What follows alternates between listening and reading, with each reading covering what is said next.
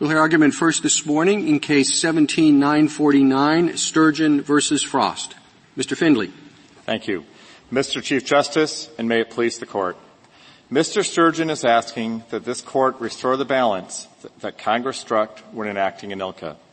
ANILCA is unique and represents a series of bargains and compromises.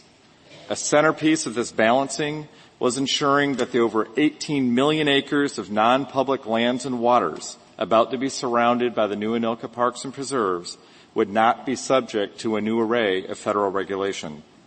Section 103C of the statute preserved the status of these non-public lands and waters by excluding them from ANILCA's parks and preserves and specifically exempting them from park management regulation. I'm sorry, but ANILCA in many places puts statutory duties on the government on the Park Service. So, for example, uh, the statute expands the Glacier Bay National Monument.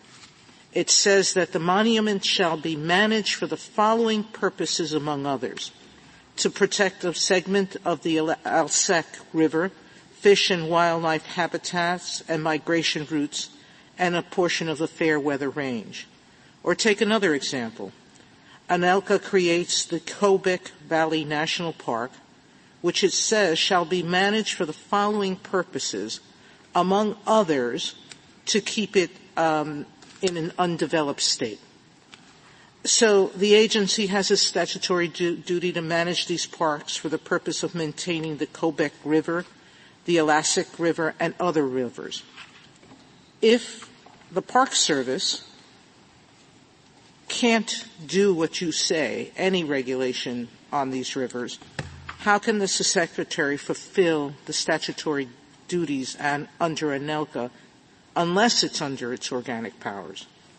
ANILCA, as this court recognized in the first decision, um, specifically invoked the Organic Act and said these parks shall be managed in accord with the Organic Act and in accord with the provisions of ANILCA.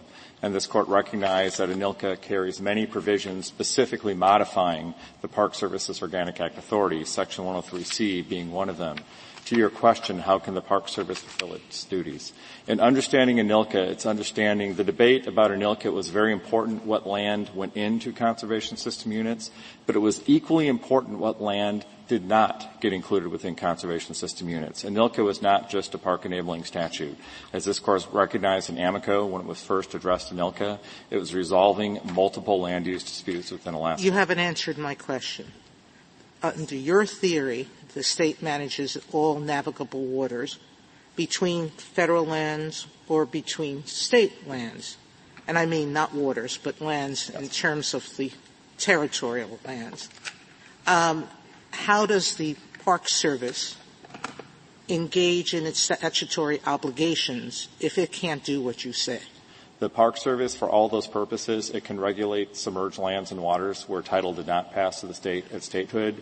It can manage public waters. It can manage any non-navigable waters. There's no public waters. Under your theory, all the waters belong to the state. Only navigable waters where title of the submerged lands um, pass. All right. So what you're saying is that a good portion of the act with all of the preservations of the rivers that the Act imposes upon the Park Service, it cannot do any of that work. It cannot do that work on any of the specific navigable waters, but it can protect the watershed. The Yukon Charley is a very good example of that. The Yukon Charley, again, think of the balancing of ANILCA that this court recognized. Some of its conservation purposes, it is equally important to balance the economic needs of the state of Alaska. The Yukon Charley met goal number one by putting 1.7 million acres of land into the preserve to protect lakes, streams, and the watershed. And you protect the river by regulating those 1.7 million acres of public lands. That's regulating the watershed. Does it make any difference that um, a park is designated as a wild and scenic river? Uh, no, it does not, Your Honor. Uh, the Wild and Scenic Rivers Act was even specifically amended by ANILCA um, to make sure it wasn't covering state land that goes into the side of the river. And the Wild and Scenic Rivers Act itself recognizes um, state ownership of submerged lands. And the Wild and Scenic Rivers Act, there's nothing about those designations that undoes the central compromise that was through 103C. And, and you don't extreme. think it makes any difference if they're um, are public lands on both sides of a river.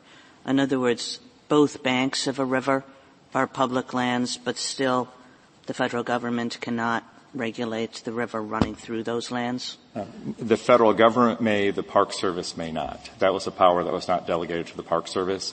An example that even the Park Service brings up in its brief is the Yukon-Kuskokwim Wildlife Refuge. There's a very specific provision um, directing that the Park Service may not impede access to these rivers, um, particularly in that area of Alaska where there are no roads.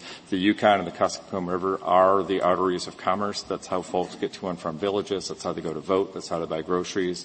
And the specific mandate in ANILCA is we are about to surround these highways with these federal lands. We're going to put them in a conservation system unit.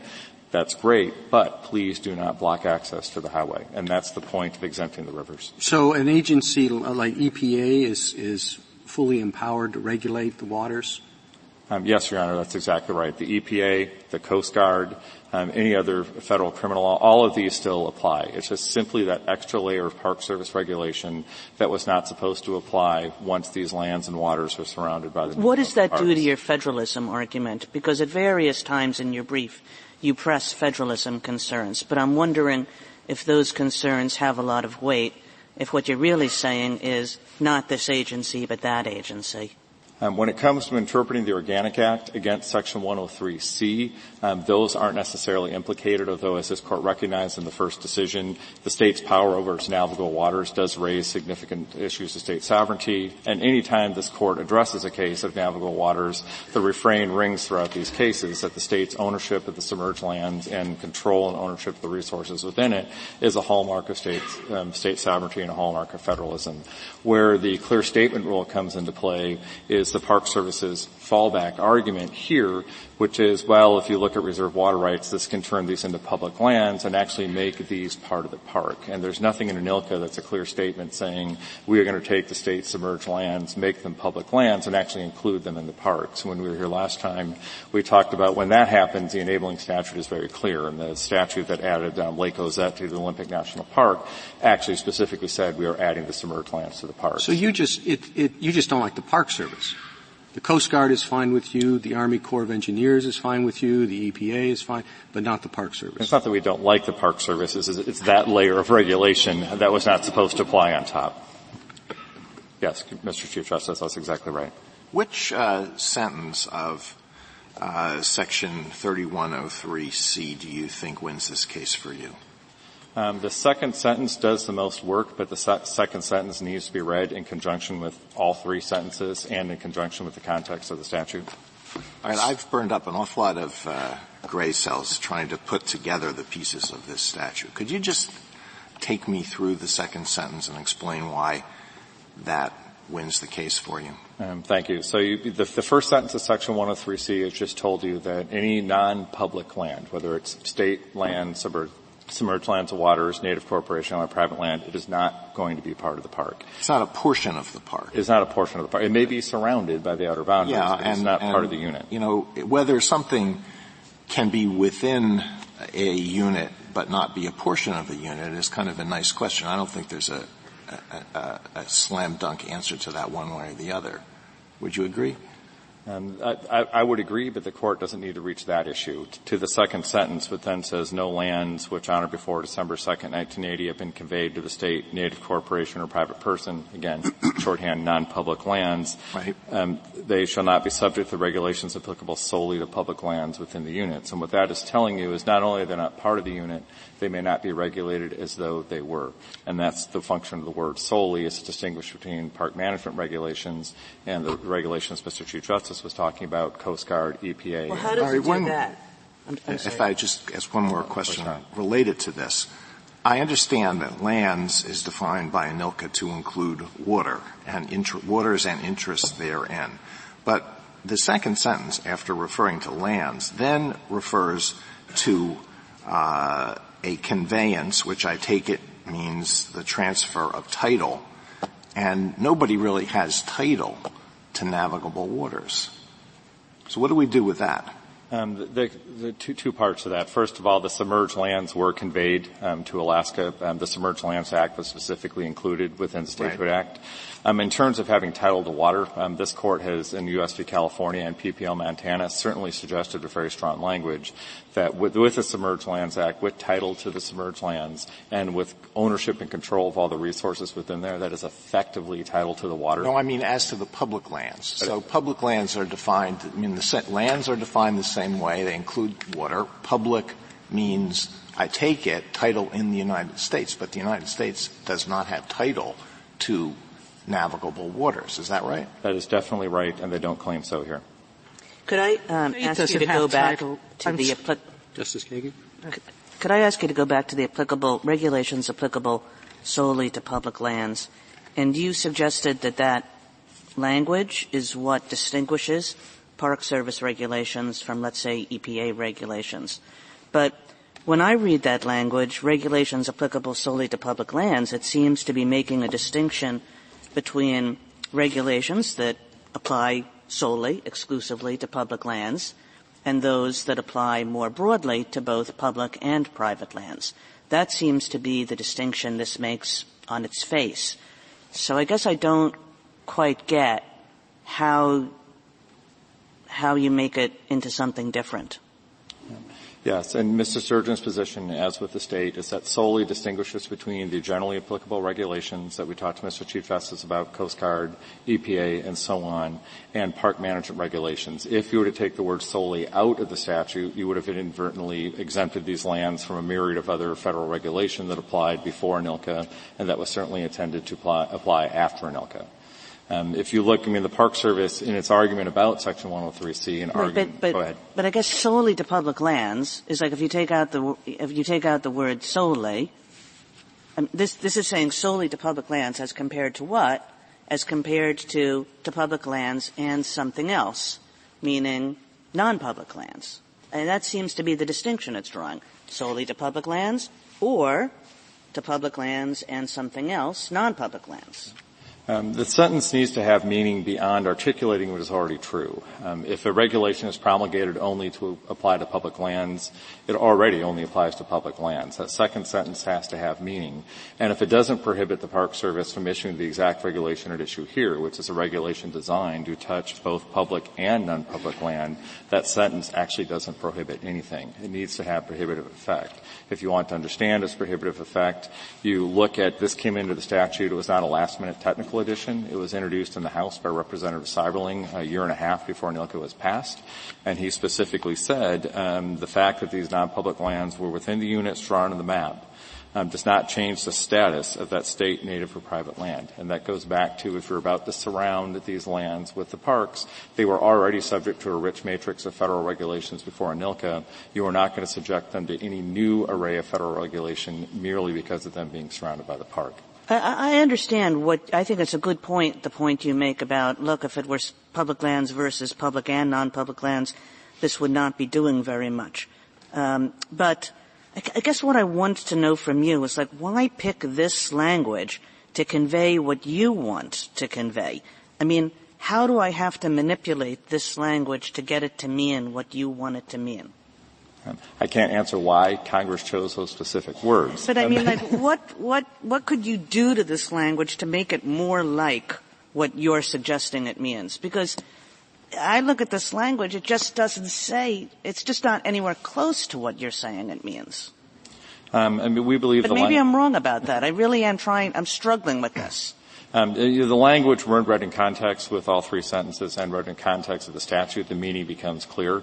And perhaps in hindsight, um, they could have written something about applicable solely to land, you know, solely land management power. But what you're, the solely is drawing that distinction of the regulations that only could come into play after the passage of ANILCA. And it's important to keep in mind that without provisions like Section 103C, there is no ANILCA. There are no ANILCA parks. And the, the large debate, it took two years to pass the statute, Um, there were issues relating to the Native Claims Settlement Act. There were issues related to the Statehood Act, and it was a very large debate that this court recognized in Amoco of what lands will go into a conservation system unit and be subject to much more rigorous conservation regulations, and which lands will not go into. These Did the, the Park Service had no no regulatory authority over these areas prior to ANILCA, or none?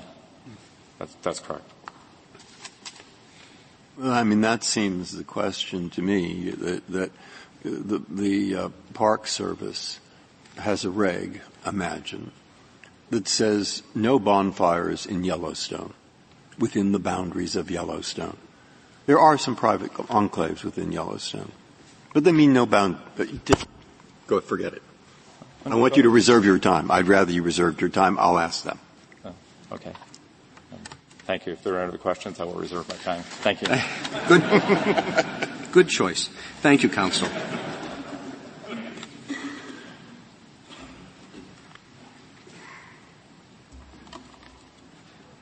Ms. Botstein? Mr. Chief Justice, and may it please the court. Understanding ANILCA requires understanding remote Alaska. In most of the state, a vast wilderness that is more than twice the size of Texas, our rivers are our only roads. When Congress surrounded many of these crucial state waterways with federal park areas, it consciously chose not to take away state control over these crucial rivers. Instead, Congress left them under state control as part of its commitment to providing adequate opportunity for satisfaction of the economic and social needs needs of the state of Alaska and its people. This court should reject the Park Service's continuing attempts to commandeer control of Alaska's navigable waters because that is not what Congress intended.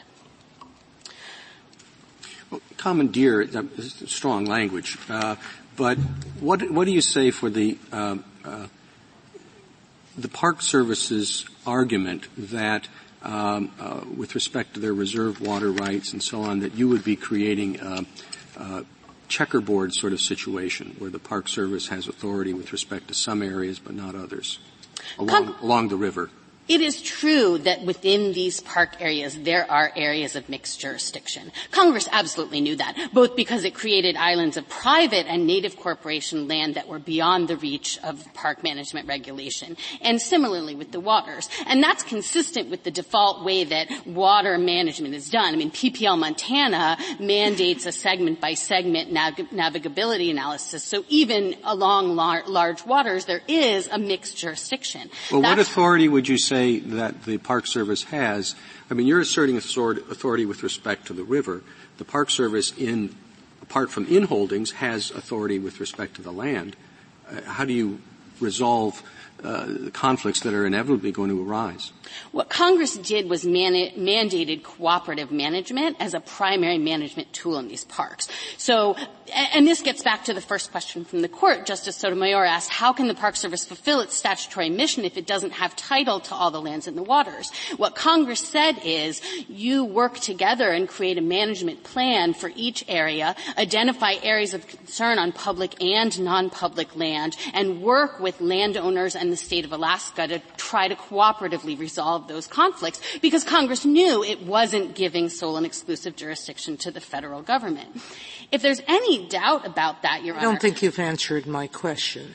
How is the government, the federal government, supposed to fulfill its statutory duties? There are many rivers here that uh, they're given explicit obligations. Um, you're basically saying 103C trumps that.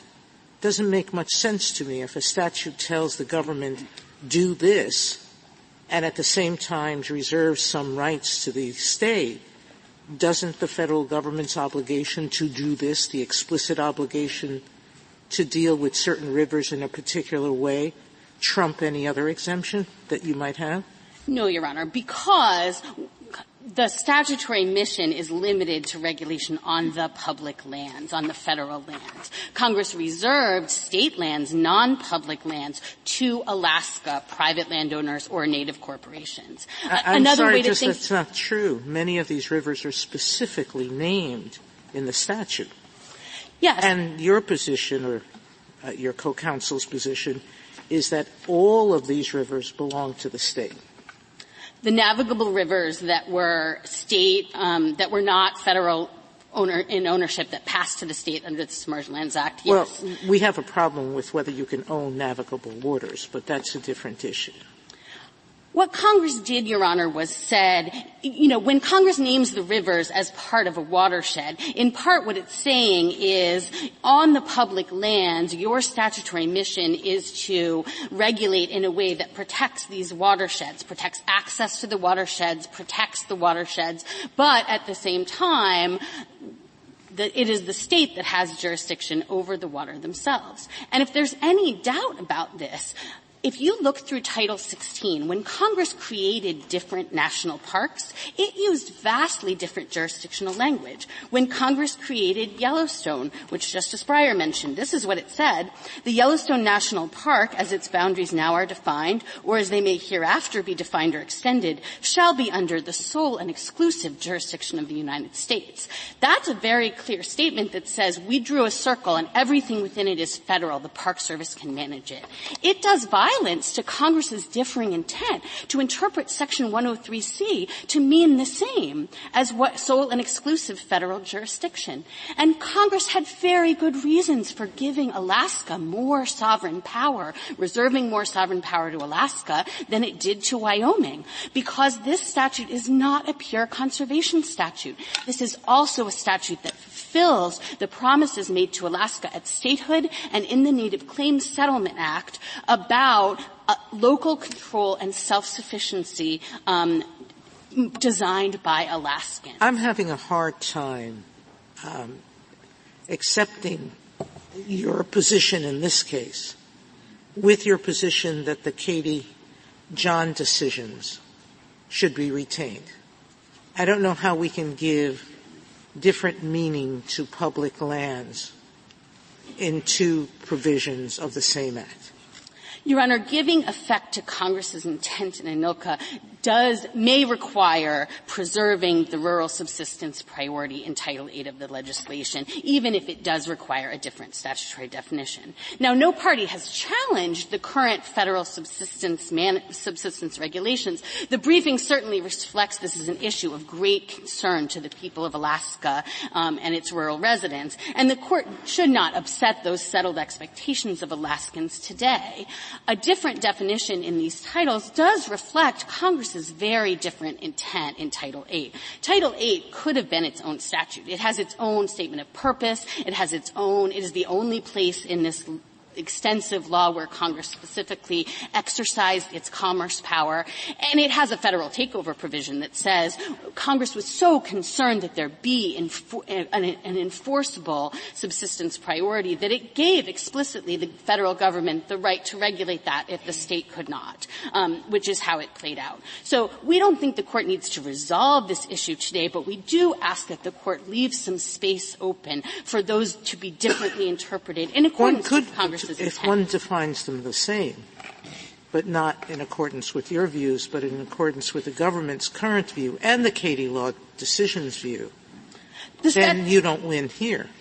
The statute does contain one definition. We've cited to the court um, in our brief cases that do suggest in these long, complicated statutes we do look to Congress's intent and the context of the statute, and that can mean that a term does have different meaning in different sections when that is what Congress. So intended. why isn't um, all of the references to the government's control of rivers in this act a similar statement of purpose? Because those need to be read in the context of 103C, which doesn't say um, the federal government can come in and regulate these rivers if we don't or regulate subsistence living. But you're arguing that the purpose of the statute is reflected in its structure and words, and the structure and words here are giving the government defined statutory duties for any number of rivers within this compound. So it, I don't see the difference in the logic. Your Honor, the statutory duties that the Park Service is given is delegated to regulate for non-subsistence purposes is limited by Section 103C. And you that agree, a meaningful restriction. You agree with the Katie John decisions, correct? We are not challenging the federal subsistence management regulations. Do you agree, do you, does the state of Alaska agree with those decisions? Your Honor, the reasoning of those decisions may be um, appropriate to, for the limited purpose of effectuating Title VIII, but should not be expanded to change the federal reserved water rights doctrine throughout the circuit for all purposes. And certainly Congress had good reasons for treating Alaska differently than other states in the main body of the statute, um, because uh, this comes back to the Congress's special solicitude for Alaska and its uniqueness, which are concerns this court spoke about in its 2016 opinion. This is not a situation where we're talking about tourists who might be uh, disturbing a wilderness area. This is a situation where people are living and working along these rivers and using them um, for transportation, for commerce, for fishing. And these are exactly the reasons that states were given. If, if I may finish my sentence, Your Honor? Sure. Um, these are exactly the reasons that states were given control of their submerged lands under the Submerged Lands Act, and Congress wanted to effectuate those purposes in this statute. Thank you. Thank you, counsel.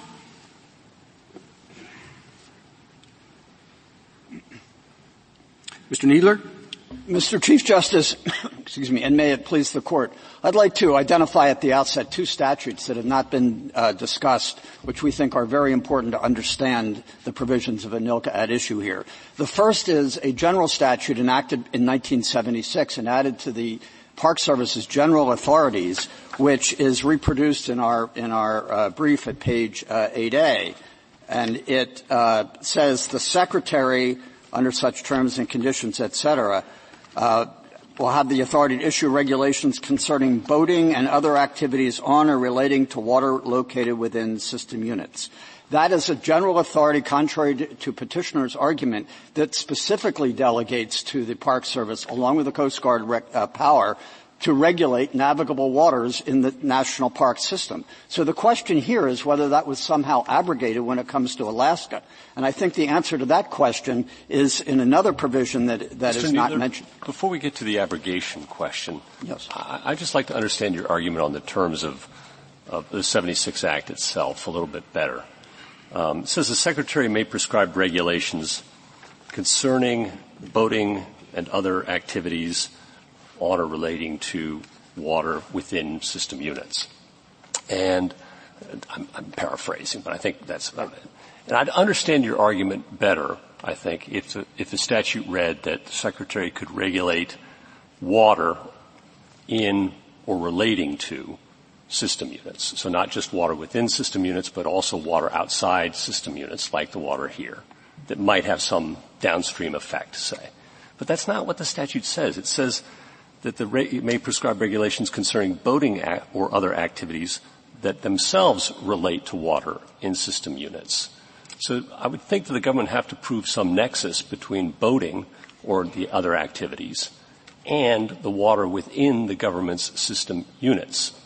Um, and I just didn't see that story told here, how Mr. Sturgeon's hovercraft would in some way impact water within the system units, meaning public, public lands, public waters. So if, if I could answer that, the, that I think does go to the abrogation question. This is a general statute that applies within. No, I'm, I'm asking whether, yeah, no, no, whether you no, even I, no, whether I, you even qualify under this statute before we get to abrogation. Yes, well, I, I think um, under um, uh, they are with, they are located within the outer boundaries. Of, within the outer boundaries, but but not necessarily from we, we know from ANILCA within the unit itself. Well, uh, that goes directly to the. Okay, but assume for the sec, for, for the moment that I, I, I'm I'm persuaded that it's not within the unit. Okay, and that you have to rely on relating to the unit.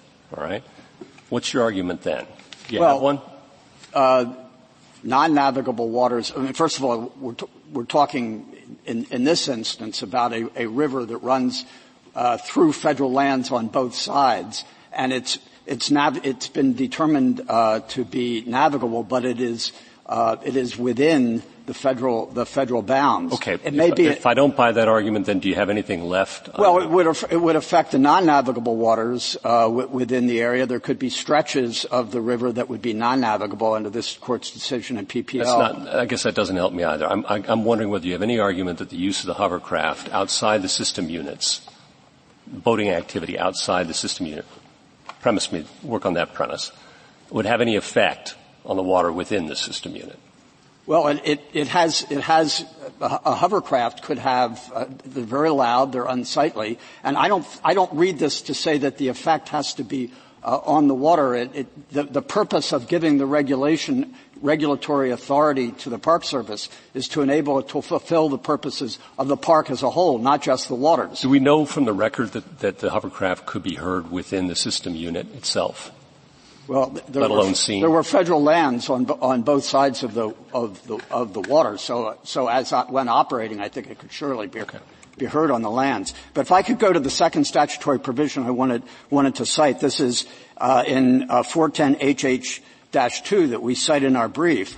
Uh, again, against the backdrop of the 1976 statute, it says the secretary shall administer the lands, waters, and interests therein added to existing areas or established by the foregoing sections of ANILCA, the one that lists the parks, in accordance with uh, the, the, Organic Act as amended and supplemented. In other words, in accordance with the general authorities, which includes the 1976 Act. This provision, far from abrogating the Secretary's authority, confirms that with respect to the waters that were added to the, to the parks uh, to, to, the park system, I've the Secretary can invoke the 1976 Act. Your point here, which we'll hear something about probably at rebuttal, is that there's some other statutes here that whatever it says in, in uh, 103C, give direct authority to the Secretary to do this.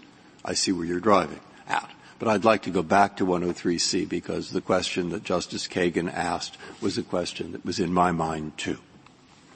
And it is to do with the word solely and either they can, he can answer this on rebuttal too if he wants. Uh, imagine something like Yellowstone, not perfectly, but it's a square, and uh, it is uh, mostly it's federal, but there are a few houses belonging to Smith and Jones that are private, and the uh, pass a statute, uh, a reg, and the reg says uh, no bonfires within the boundaries of the park which means Smith can't do it either. Now is that a reg that is a reg solely relating to lands to which the U.S. has title? Well, I can, the argument that it couldn't possibly be for the purposes of this statute is you wouldn't need, you wouldn't need sentence two at all if that were the case.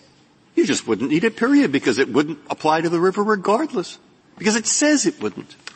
Okay? So, sentence two must have some purpose, and therefore when the national park system has a reg which says applies within the boundaries of a national park, that is a rule that relates only to public lands. And if it doesn't, say without that, this is meaningless, and so it must mean that, and so it must be that that kind of thing is what you can't do to enclaves within public lands in this area. And the river is such an enclave because it is not a piece of property to which the United States has title. Now that, I think, is their argument. I've had a hard time grasping the arguments in this case, but I think that that is their argument. If I am right, what's the answer to it, if there is one?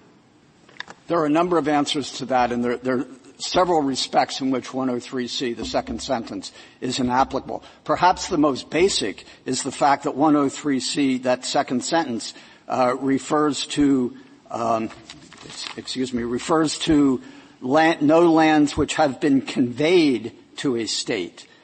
the, the Sub- Submerged Lands Act conveyed to the state only submerged lands and interests in waters. It did not convey the waters themselves. And so that, so the second sentence of 103C does not affect the Park Service's regulation of navigable I got waters. that one. Is there another one? Because that one, I don't know, water is stuff you could convey, and I don't know. All right. But, but, uh, uh, is there another one? No, just, if I could just finish I'm that not point. done- oh, no, that, that's, that's critical to the point I was making before, that the 1976 Act is one of general applicability, specifically giving the Secretary the authority to regulate waters, including navigable waters, and the other statute I mentioned specifically says that the Secretary may regulate the waters added to these park units according to the general authorities, which cl- includes the 76 Act, and that ties directly to the fact that the waters, the navigable waters, were not conveyed to the state, and therefore the Secretary's regulatory authority over such waters is not, is not affected Can- at all by the Can. I ask the question in reverse? What can't you do? Under your reading of this statute, what sorts of regulations can't you pass? Because if you can identify a permissible and impermissible, you're giving meaning to this. If you don't, you're basically saying there's no meaning. And I, I That- think it may that- be useful to distinguish two different types of, of non, of, of land not owned by the United States. The one where the inholdings, so the issue here was, that was different about Alaska was that within the outer boundaries there were lands selected by the state or selected by native corporations, and Congress did not want them to be administered just like the Park Service lands themselves, the, the, the usual Park Service lands. It wanted them to be set apart. The other cat, and that is, that is what the le- legislative history that the other side refers to was all about, was preserving the ability of the native corporations to use the large tracts of land that they had selected. It was not about navigable waters. That's the other category of, uh, at issue here. And again, the state only owns the bed. It's, it's, it's an established principle Mr. of navigable I- waters. I haven't yet heard an answer to Justice Sotomayor's question when it comes to water. Um, does the government um, claim plenary authority over all waterways in Alaska? No, we're only, t- we're only talking here about waterway, navigable waterways within national parks. Right, but everything relates. All waterways are connected, and uh, you say it's not just the waterway, but anything related to the waterway that you own or that you claim to have land on Well, both sides it- of. So, It- where is the limit? It's well, it's well established under, under the navigational servitude and, and in fact the Submerged Lands Act preserves to Congress the ability to regulate in the interest of commerce. So it's plenary. It's plenary then, right? I, I, I, it's, it's pretty close to plenary, but th- this court has recognized that there is, but th- the, the secretary hasn't exercised it in, to that degree. But, but the, the, this court has recognized in cases involving navigable water that the fact that the state owns the submerged lands does not interfere with Congress's ability to regulate the waters Well, but that's you, the Clean nav- Water Act, for example. The navigational servitude. I mean, that's really about if Alaska decided to, you know, build a bridge across the river and things like that. I don't know that it reaches as far to justify any type of regulation on, on the water. Well, co- Congress regulates, uh, again, outside of parks, regulates in, uh, extensively navigable waters for dredging, regulate filling, navigable for waters. The Clean Water Act for pollution. No, no, all sorts of things, and that's as the state reads it, uh, and the uh, private party. That's what the solely is for. They agree that the Clean Water Act applies. They agree that the navigational servitude applies. I think they agree that the reserved water rights apply. They, what they don't agree is that that is a lever that gives you authority to do the sort of day-to-day regulation, such as, uh, you know, the hovercraft traffic. Well, And while, while you may think a hovercraft is unsightly, I mean, if you're trying to get from point A to point B, it's pretty beautiful. Well, there, there, there, are, there are a number of instances within the Act in which Congress has specifically required the Secretary to accommodate, to take into account what's different about Alaska by requiring it to accommodate methods of transportation like air. We mentioned boating. Uh, the fact that the Secretary is, is permitted to regulate boating only subject, only reasonably means that he can regulate boating, means the National Park Service can regulate boating So am on, on to- waters within the park. Can I summarize the, what I think you said? Are you saying that 103C, basically because of the navigational servitude, the other regulations you pointed to, doesn't permit the government to regulate activities on the territorial lands or um, or on the submerged lands, but it does give it basically plenary authority over navigable waters. I, I, hesitate to say plenary. I think it gives it, it preserves for the, through the Park Service whatever the, the scope of authority that, that Congress would have or the federal government has over navigable waters. The uplands are very. So different. you're basically saying whatever the regulations were under the Organic Act or even under this act and charging you with taking care of certain parks that the navigable waters are part of that charge. Yes. And the uplands are different, and that's really what drove 103C was to make sure that these land selections were not going to be subject to the general regulations of the Park Service. And in fact, that's been exactly true. There, there are, there are really only three sets of regulations that the Park Service has applied in, um, uh, outside of federally owned lands. One is the regulation of navigable waters pursuant to an express statutory authorization in the 76 Act. The other two ha- have to do with the regulation of um, solid wastes pursuant to specific statutory directive to regulate within the boundaries of national park units, just like this statute talks about within system units. And the other is mining uh, in areas of the national park system, which uh, the Park Service has applied regulations there. All three pursuant to specific statutory directives. So the Park Service think, has not done more than that. So, so you think the state's argument works with respect to solid land, land land? Well, there, there it's, is, it's only because you don't think that um, uh, water is included in public lands that their argument doesn't work. No, that, well, it, it, it's because it's only because it is water. water. Water was not conveyed to the state. That's the first argument. The second argument is if you have a regulation that uh, in, in, the case, examples I mentioned, regulations issued pursuant to statutory directive to apply to both public and non-public lands within the national park. That comes within the reference. They are not regulations applicable solely. Oh, but, but that's, but that's the, the that, that's one of your arguments that causes me concern because you're saying that if the regulation applies to the, the private or state land, then it is not a regulation solely applicable to public land and therefore it's not covered. But the sentence is obviously designed to protect the state, the natives, and the private landholders against the federal government or the Park Service to whatever extent we can debate.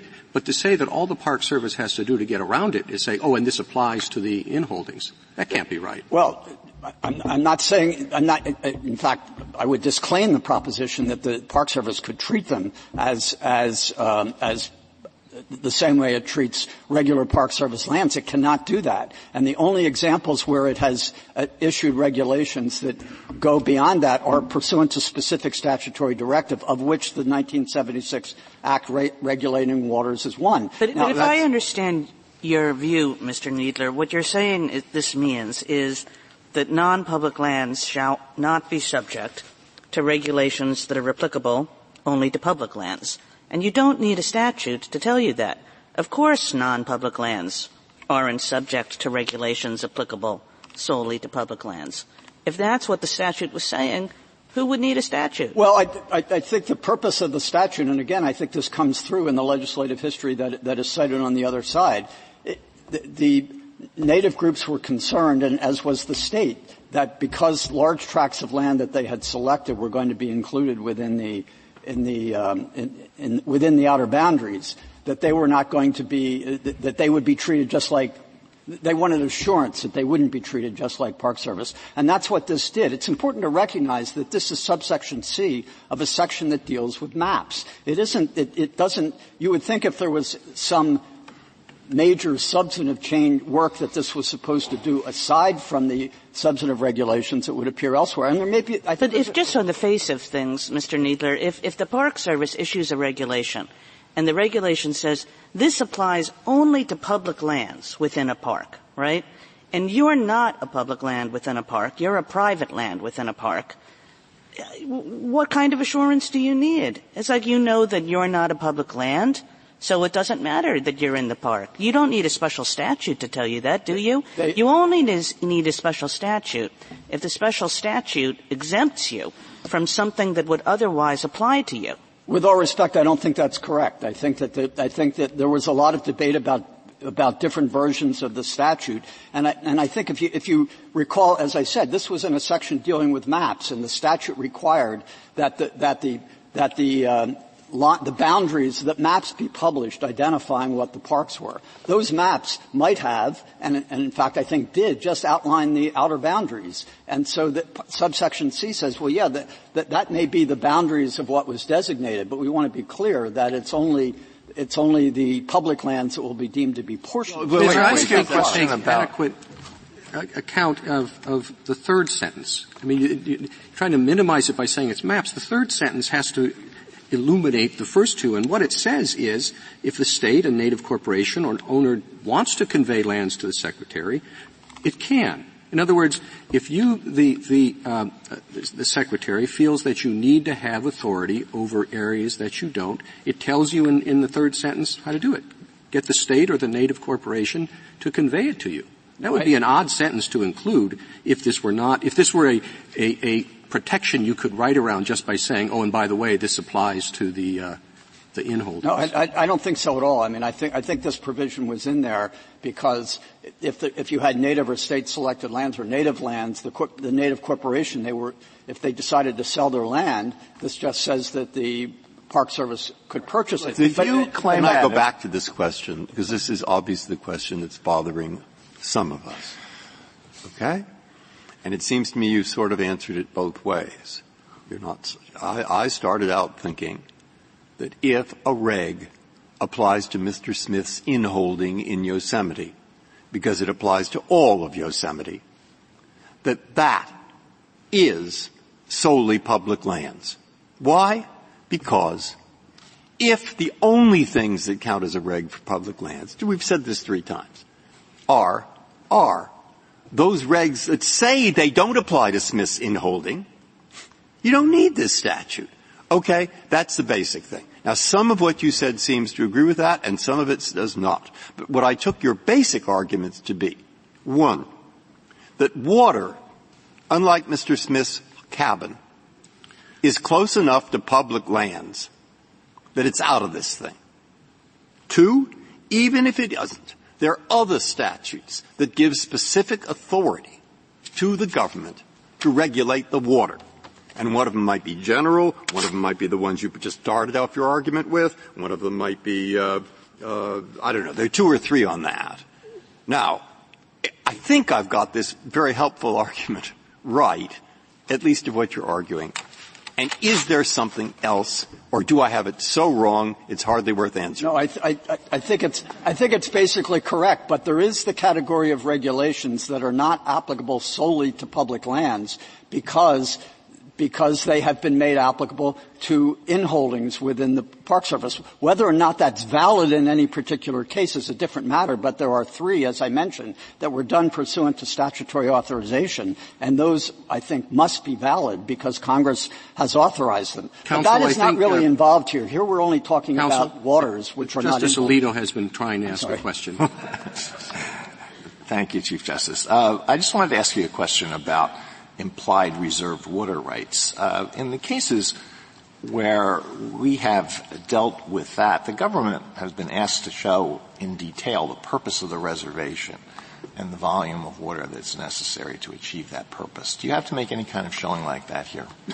Well, uh, in the 1999 regulations that Congress allowed to go into effect, uh, the, the Park Service, by rule, identified the Park Service units or areas added uh, or expanded by ANILCA in which there were uh, reserved water rights. And when you look at the purposes for which these um, units were established, it's clear that water was a central purpose of them. In fact, the one we have here is the Yukon Charley Rivers National Preserve, and, and it specifically de- defines as one of the purposes to preserve the entire Charley River Basin, including streams and lakes. So that, that clearly identifies the protection of the uh, integrity of those waters and the, and the uh, the, the scenic values associated with them. That's why we have national parks. That's why we have this national uh, uh, preserve. So I, I, think it's clear that water is reserved for the purposes of these reservations, every one of which either refers to specific bodies of water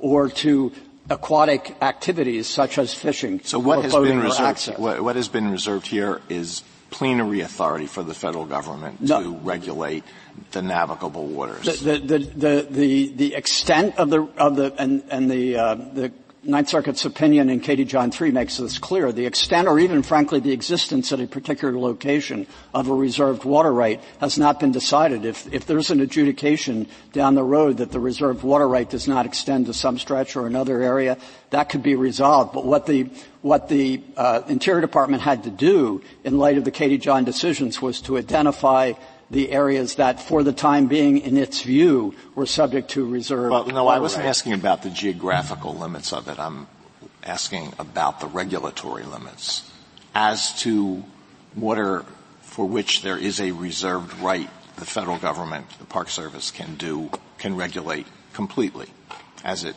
is that I, right? I wouldn't, I, I, th- I think within the national park system it overlaps with the 1976 statute that I that I mentioned, which I, I, think directly you don't have to go through the reserved water rights approach to get there. Within national parks, the, the Katie John subsistence use could have been satisfied by relying on the 1976 Act and not re- relying on reserved water rights. And all we have here are navigable waters within national parks. But no, I, the extent of what regulatory power might be triggered would be different. If I could go back to the well, could I just slip in question. one more question since you referred to Katie to Katie John and ask you the same question that was asked of counsel for Alaska. If we were to rule against you here, would that necessarily mean that, that the Katie John decision was incorrect? Uh, I, I, I, would certainly hope not, but, but I mean, I, I think petitioners have a, petitioner in the state have a difficult argument because the, Katie John and the regulations implementing it once a Congress specifically allowed to go into effect with full knowledge that Katie John was out there, it turns on the definition of public lands, which is a term that runs throughout the Act, which is, we think, a good reason why, uh, uh, why it should be upheld. At the very least, Katie John demonstrates the importance of federal regulation of waters within these areas, in that instance for, uh, for subsistence uses. If I could uh, just finish the answer about sentence three of, of 103, 103C. Uh, one, of the, one of the things the Park Service could never do is grant access to private lands. The Park Service not only regulates things that you can't do in national parks, but things that they have to allow, like access, camping, picnicking. Well, obviously, the Park Service cannot allow people to have private, uh, have access to the private inholdings. So one of the reasons why the Park Service might want to acquire the adjacent lands or the inholdings would be for the purpose of allowing public access uh, to those areas.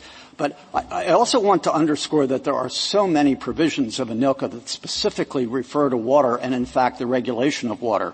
One of the ones I mentioned, 3170A, specifically allows the Park Service to regulate boating in, in these areas. That picks up on the 1976 Act, the general application, uh, that is made specific here by allowing regulation of boating. There's 3121B, which requires access for subsistence unit, units, their uses. There's the Wild and Scenic Rivers Act, which the whole purpose of designating a river within these national parks is to preserve. But there's nothing the that says that the Park Service has plenary authority over all the navigable rivers within the conservation system unit, nor is there any indication by any member of Congress of such a uh, authority? Well, I mean, putting to one side whatever we might mean by plenary, the 1976 Act specifically gives the Park Service but this would have authority been a, over water. Sorry to interrupt. This would have been a huge deal for the people of Alaska and the representatives from Alaska to accept full or close to full Park Service authority over all the navigable rivers, yet I, I, to, to, the contrary, I, I, see no indication in that, and, the, and this uh, 1410 HH2 that I mentioned specifically says that the waters added to these areas are subject to regulation under the Park Service's general authority, which includes the 1976 Act. I think the extraordinary thing would be to say that that the federal government through the Park Service did not have the authority to regulate navigable waters, not just any navigable waters, but navigable waters in park areas set aside for the very purpose, often express purpose, of preserving the values of the rivers and lakes and streams that were in their midst. The, this, this is a very water-centric statute, and I think it would turn it upside down to say that Congress, of all things, was incapable of regulating the navigable waters within, within the park system. Well, but I mean, the waters are very important to the Alaskan way of life and the way they aren't elsewhere. And I, I guess the argument on the other side, it would be pretty extraordinary if you go to the trouble to say you only can regulate lands with respect to which you have title. Uh, and you say from that you get the authority over the rivers, even though title in the submerged lands is in the state. Well, our argument doesn't depend on the title question, our, our, control over navigable waters, but the title question is involved in, if, on the, on the, on the Katie John rationale. But on the point you mentioned, ANILCA itself uh, embodies the compromise or the, or the balance of the competing values. In most parks, you can't hunt. Hunting is permitted in national preserves, including this one. Uh, in, most uh, places you can't have airplane use. Well, here you are allowed to have airplane use. There's specific provisions for access to inholdings, something that you don't normally have in other national parks, but because there were inholdings, there are provisions for that. There's provisions for for boating and other access to subsistence uses. The very things that make Alaska different are accommodated in this statute. But one of the things that is, that is not different about Alaska is the importance of the federal government having control over the navigable waters that are the centerpiece of the parks. What is different about Alaska is the large tracts of inholdings, which is really what the focus of 103C was. And in that situation, and only in very limited circumstances has the Park Service ever applied regulations go beyond simply the public lands to, to embrace the broader, uh, the broader system uh, of, uh, of lands. And again, this is the Yukon Charley Rivers National Monument. It would be, or National Preserve. It would be extraordinary to conclude that the Park Service, without some express statement to that effect in the, in the statute, could not regulate it. And as I say, this statute giving it the authority to regulate waters uh, is, uh, is explicit on that point. Thank you, counsel. Uh, five minutes, Mr. Findley. Yes, thank you. Um, counsel several times cited the provision of ANILCA saying these parks and preserves shall be governed in accord to the Organic Act. Counsel forgot to finish the provision of the statute that says, and as amended or modified by ANILCA. So every time they refer to the Organic Act, they have to read it together with ANILCA. And you have to read it with Section 103C at the very front of the statute. It's a linchpin and it's foundational. And what it's designed to do is say if, if the federal government doesn't have title, it's not public land, and it's not part of the park, and it's there to prevent the Park Service from using its Organic Act authority to regulate extraterritorially to land that is not the, part the problem is you don't have title to the water. Um, I mean, you suggest that there are some cases who say effectively it is, but effectively is different than is. Navigable waters are navigable waters. We rarely think of them as someone having title to them. But we do think of them as having interest in them. And if there's two interests, the federal government and the states, don't they win? Because if they have an interest, they have a public interest that by statute is being directed. I mean, there are 26 rivers designated as wild and scenic rivers here there are all sorts of stat- I've mentioned this repeatedly, all sorts of statutory obligations that the government's being given under this particular act to preserve these waterways in a particular way. So I, I don't understand if you don't have title, does this, at least with respect to navigable waters, do you have any claim whatsoever? What matters here is that the United States does not have title to those waters and does not have title to the submerged lands. Once that's the case, they aren't public lands, they aren't part of these units, and the Park Service may not use its Organic Act authority to reach out and regulate them. You asked the Park Service early on, very foundational question, what does 103C prohibit in your view? And 20 minutes later, there was no answer from the Park Service. The reality is, in their view, anytime they feel it is necessary or appropriate to regulate outside the boundaries of public lands, they feel they can do that. Now they feel, well, we haven't done it that often, but this is exactly what Section 103C was designed to prevent. They are looking at 751B. Go ahead.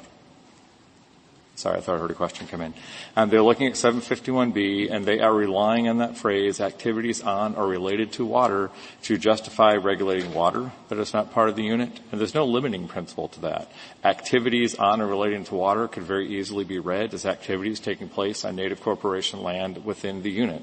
All of that is extraterritorial regulation. That is what Section 103C was specifically designed to prevent. So every time the Park Service wanted to promulgate a regulation to reach out to non-public land that is not part of the unit, the state of Alaska, a native corporation, or a private party did not have to go petition to court and say, please don't do this. That was the central deal of ANILCA. And the waters were as crucial to that as the native corporation land and the other inholdings. As my friend from the state made very clear, in, for the state of Alaska, the rivers are the roads. And while the Act constantly references rivers and waters, you need to give effect to both dual balancing that Congress was doing.